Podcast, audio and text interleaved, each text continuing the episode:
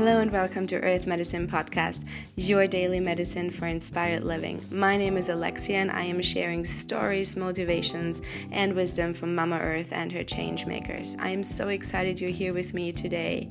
Now tune in and listen.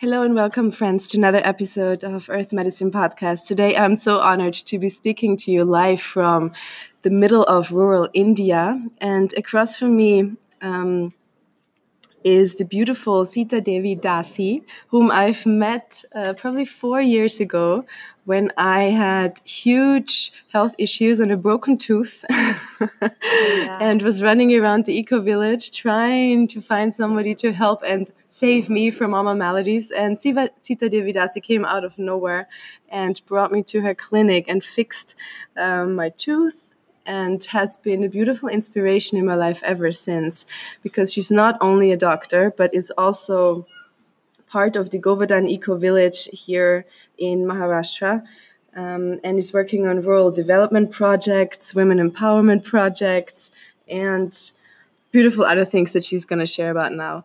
So Sita, tell me, how did you end up here in rural India? What brought you here? Alexia, I'm so happy to meet you. And yes, the first thing that I remember about you is, you were the most enthusiastic of all the yoga practitioners who come to Govardhan Eco Village, dancing away. But yes, you came with me with a pain in your tooth. I still remember that, and happy that I could relieve. And yes, I came to this rural India because I was inspired by the news in India. If you read over the years, there have been so many farmers' suicides. There are farmers who are committing suicides because of drought and because they're unable to pay back their loans, which they have to take for seeds or for farming, and because of losses in their crops because of the rain. So, and there were many news like that. And I, living in the city, I was so touched by the plight of these farmers. I felt that I should do something. It's easy for people to read the news and think that, oh, so sad, it's so sad to hear about what's happening. But then nobody takes the, nobody does anything about it. So I felt I don't want to be like that. I felt that the only way, if I want to help, then I have to get out of my comfort zone. So you moved. Which city did you live in? I don't know. I'm living right in this city. In fact, just 2 hours drive away from the Govardhan Eco Village, right, so where this project is going on, which is just a 2 hour drive for me. So I decided that the only skill that I had was, I'm a dentist. So I thought that I can at least help the people of the village, by starting a dental clinic or just helping. There was no clinic. I had no funds. So I just started coming and checking people's teeth and kind of prescribing when they have some pain or something. And within few months, one of the projects which has been inspired by my guru, spiritual master, His Holiness Radhanath Swami Maharaj, is Bhakti Hospital. And they got a very good donation and they set up the whole dental clinic.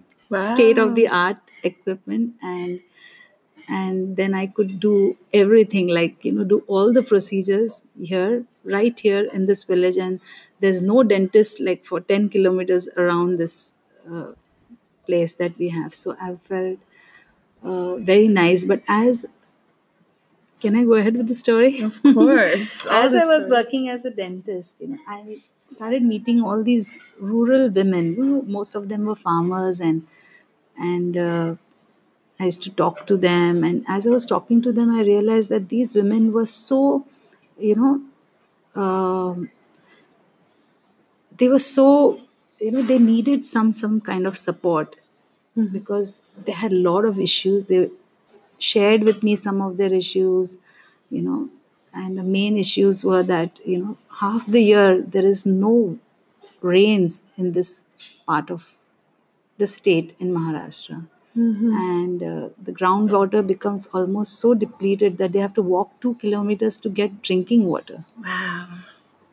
So, And half the year, when the rains are there, they have, they can grow their crops, like especially rice. But half the year, the men leave and they go to the cities for work. So the women are left alone to fend for themselves and, manage the children. And, and some of them didn't even have land. So they had no food, to grow. So they had to depend on their daily labor.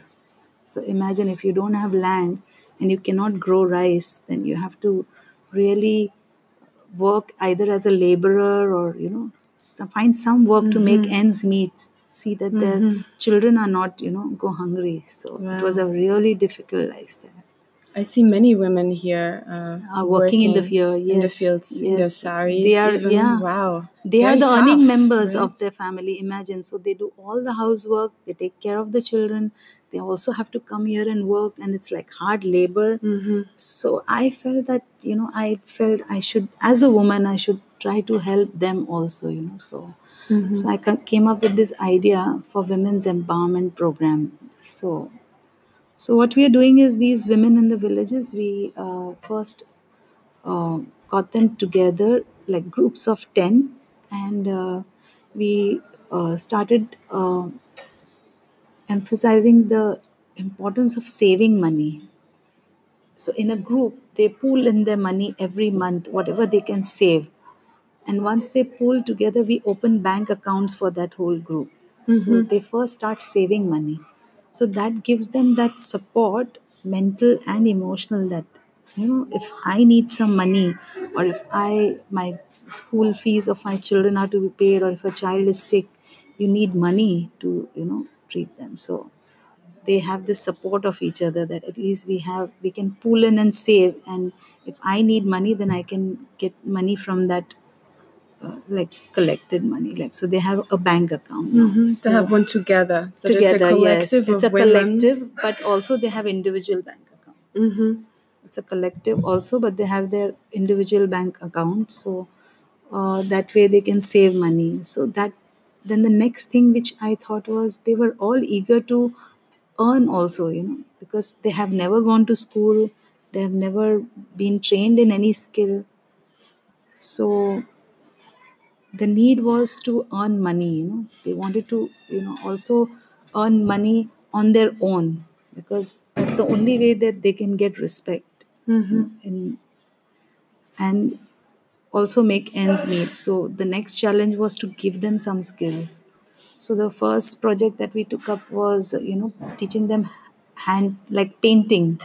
In India, we have this festival called as Diwali, the Festival of Lights. Yes.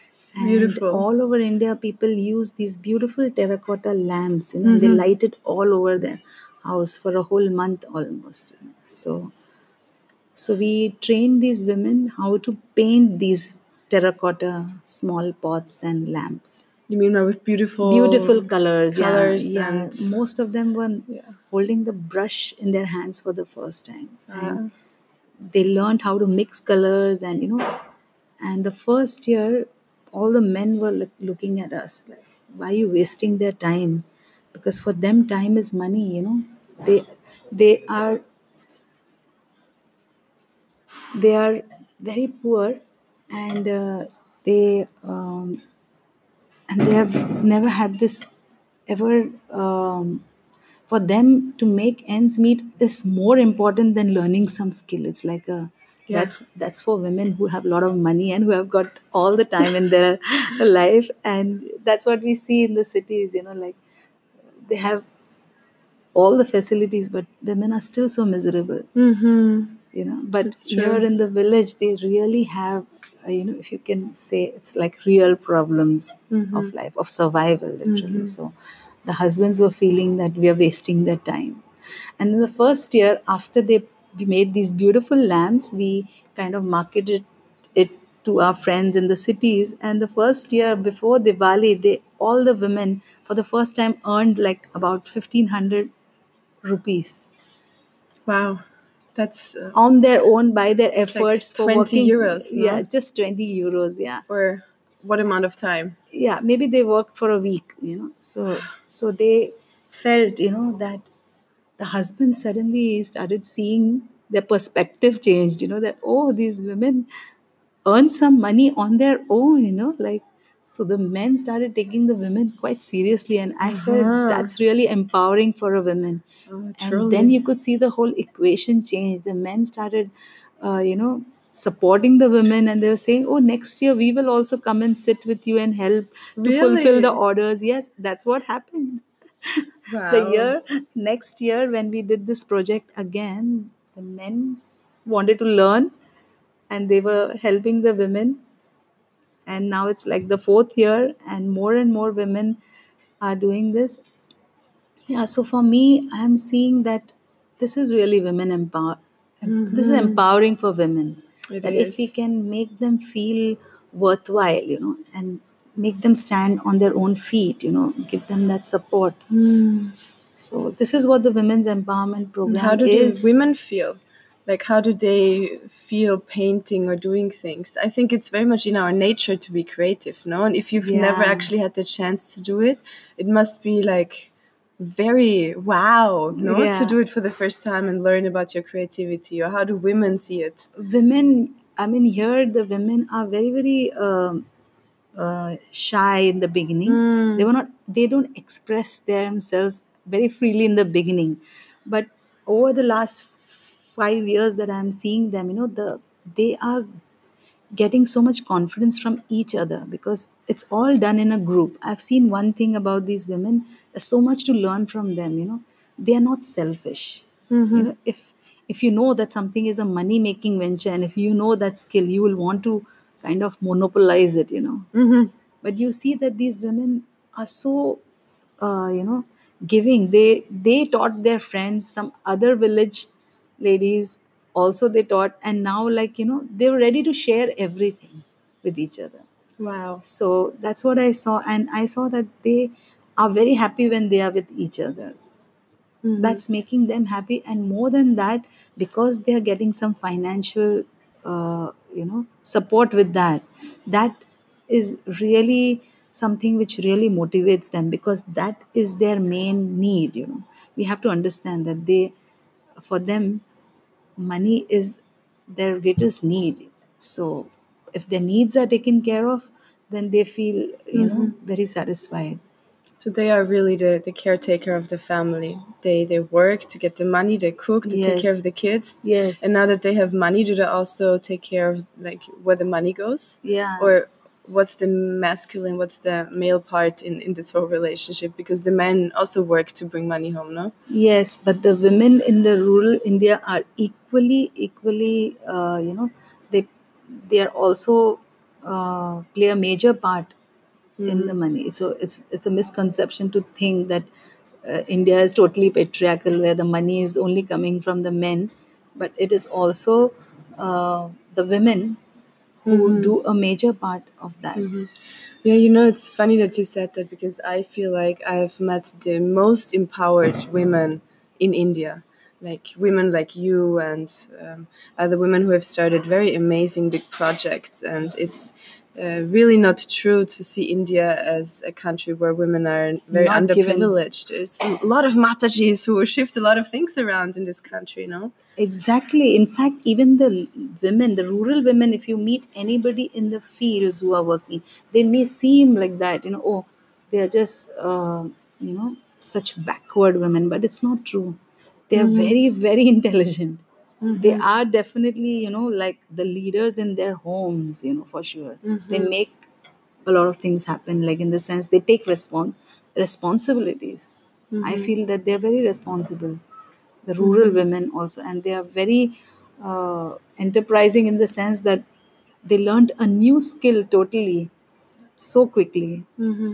Because after that, we also started stitching and tailoring. Wow. And now, luckily, since last 1 year, we got some funds and we have our own workshop area where we are not only teaching skills but also producing beautiful bags and handicrafts. Wow. And many other. And they do that once a week, or how often do they? No, in fact, we have in-house about, as of now, 10 sewing machines. So we have 10 women who are definitely working every day. Wow. But This is like the central point, and from here the village women, the groups that we were talking about, the women who know stitching, they get work from here and they take it home and they make. So we are also training other groups of women who want to learn. And aim of this workshop that we have started within the Govardhan Eco Village is to come up with eco-friendly, very, very natural products. And with very, very good quality, which will be suitable for the urban and the international markets. Wow. So you sell bags, and as of now there are handicrafts and there are bags, terracotta, made of natural materials, and we have bags, and we are coming up with, because the need here is there are so many retreats of yoga groups which come here. So we're also aiming for the urban international yoga community. I think last time I was here, reach out to all the yoga communities that is there. Oh, that will be nice. Yeah. That will be a great help, because we have a wonderful team which is working here, and all of them very powerful, inspiring women.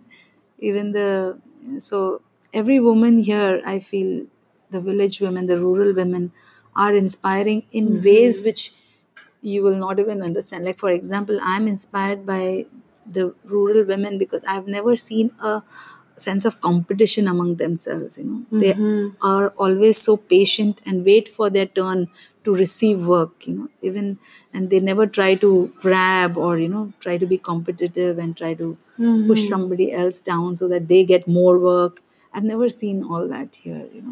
Wow. So for you, it was a very humbling experience. Yes. It has been moving from the city to rural India. Yes. Do you think you have grown here personally? Personally, what has happened to you? As a city person, I'm a city-born girl, if you say. I've never had this experience of, really interacting so closely with the village women. So my observation I learned is they don't speak much. But they observe, and then they are so, have all these beautiful qualities. Whereas city people, if we do little good, we want to show it as if we've done really, achieved great things, things, yeah. We would like to show a lot, but these women, they don't speak much, but, you can see the qualities that they have. And in terms of you moving here, it didn't really take a lot to move here and start this up, right? I mean, a lot of kind of courage or time from your side, but you got the funds from the foundation, to help you with the dental practice, and then everything just rolled. Actually, so do you feel like when you start up something like that, that has really a big meaning, that you get, divine support that is kind of you really helping you lift and expand? Actually, that's my personal experience, because I felt at every step of the way, my realization is that if you want to ever do anything good, just desire it sincerely. That's all I did. I didn't know that, I'm going to get funding for a dental clinic. I didn't think so ahead. I just knew that I want to go and help people with whatever knowledge I have. Yeah, I just took that one step. And then I could see, that how when your intention is right, how God arranges, the divine arranges everything that you need. Yeah, it's interesting. It's interesting. Yes. I'm feeling that this is amazing how God arranges the right kind of people to come and facilitate whatever your desire is. I am really, interested in this topic, and how, in the West, we're so fearful of starting big projects. Your project, the things that you're doing, it's quite big, right? You're even 2,500 women or something like that are involved in your project, right? Yeah, that's big, But how do you, when you started, you didn't think about that many people and that much impact, no? But this is the issue of the mind, when we want to start something, we can't understand how to get anywhere. But it's like you said, sometimes just the intention. You want to do something good. You start one step, and then you just trust that you get support.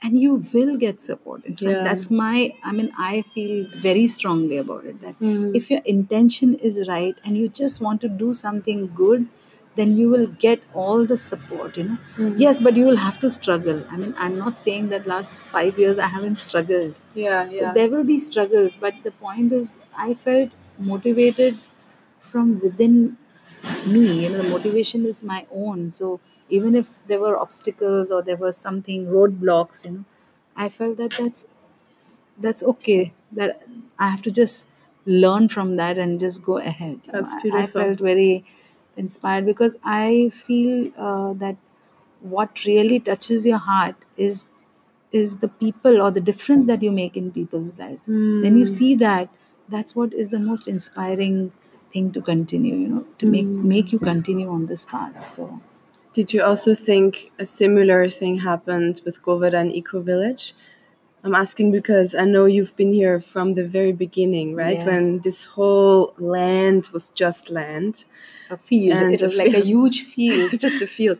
And now we're sitting here on the third floor of this beautiful building, and everywhere is houses and yoga shalas. Everything is beautiful. And, you know, I was here 4 years ago last time, and it was a lot more basic. There was no paved roads. And I can't even imagine how it must have been 20 years ago, you know? So do you think the same thing happened here with Radhanath Swami, as, you know, the intention of creating something great and making a difference, and then all the support coming, and suddenly it's turning into this huge project supporting so many people?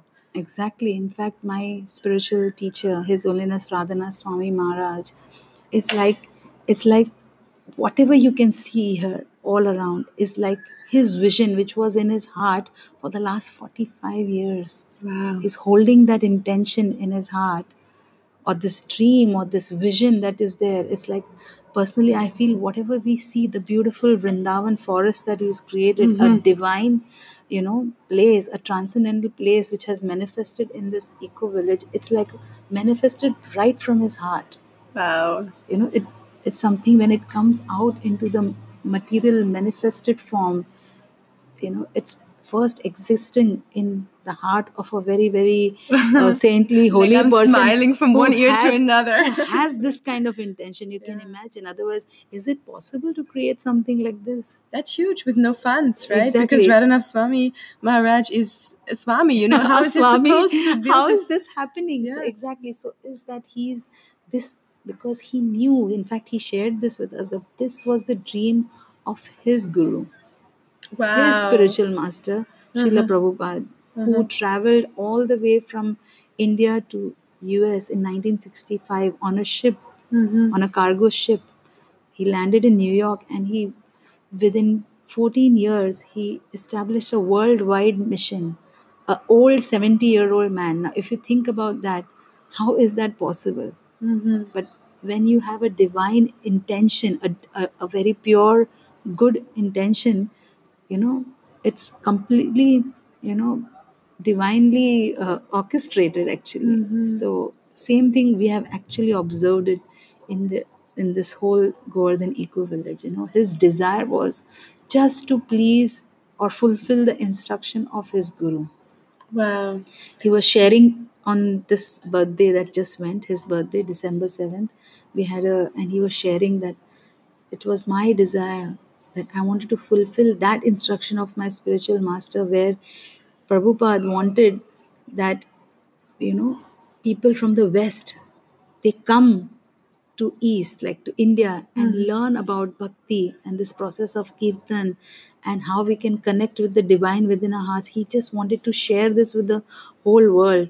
But for that, for the Westerners to come here, you know, and be comfortable, he wanted to create a place where people can come and also get all the modern good amenities so that you all are comfortable here. So, but at the same time, experience the transcendental, you know, the beautiful spiritual environment that is created here, you know, because that will make an impact on the people of India. When they see that the people, like, you know, all the spiritual divine people who are hearing this podcast, you know, if they come to India and come to this beautiful eco village, you know, the people of India will see and then value their own culture and the wealth of knowledge that they have, you know, when it is so appreciated by the Western people. It's so true. So Govardhan Eco Village is being created with that intention, you know, to make a beautiful spiritual oasis here where, people from the West who are harrowed by the materialistic civilization and the materialistic, conflict that everyone is experiencing, so that they can learn the message of love, peace, and this connection with the divine here in the Govardhan Eco Village. Wow, your words touch me so deeply, So I want to invite all the people who are hearing this podcast, please come to this beautiful Govardhan Eco Village. I think I might take a group here in the very near future. Because for me, it has been life-changing. If I only think about all the things that I have really done and achieved from my heart's desires, really under the guidance also of my teachers, it's incredible. And this place has had a huge impact on my life. And I also really share what you said about, that transcendental state that you get here and really coming back to nature and really appreciating a place like this. It's like the vibrations are all in the air, the spiritual vibration, and every breath that you take here, Yeah. After I leave, I'll have a smile from one ear to another every time. I'll get more high. People will ask you, which drug are you on? How are you so high all the time? The bhakti drug, yes. So come here for this bhakti drug. Come all the way to Mumbai and stay high forever. Yeah. I will not leave anymore. Wow, thank you. Thank you so much. Just my last question. I was just wondering, how did you get into, being a devotee or practicing bhakti? It's a long story. Really? I think that will be another podcast. Okay. I have a beautiful story of my personal spiritual experience. Actually. But now we're also curious. But when did you meet Radhanath Swami Maharaj? When I was in college, in dental school. Oh, wow. And there's an amazing story behind it. But I think... For another time. Now we're all curious. Okay, thank you. Thank you so much. That was Sita Devi Dasi telling us about Govardhan Eco Village and all her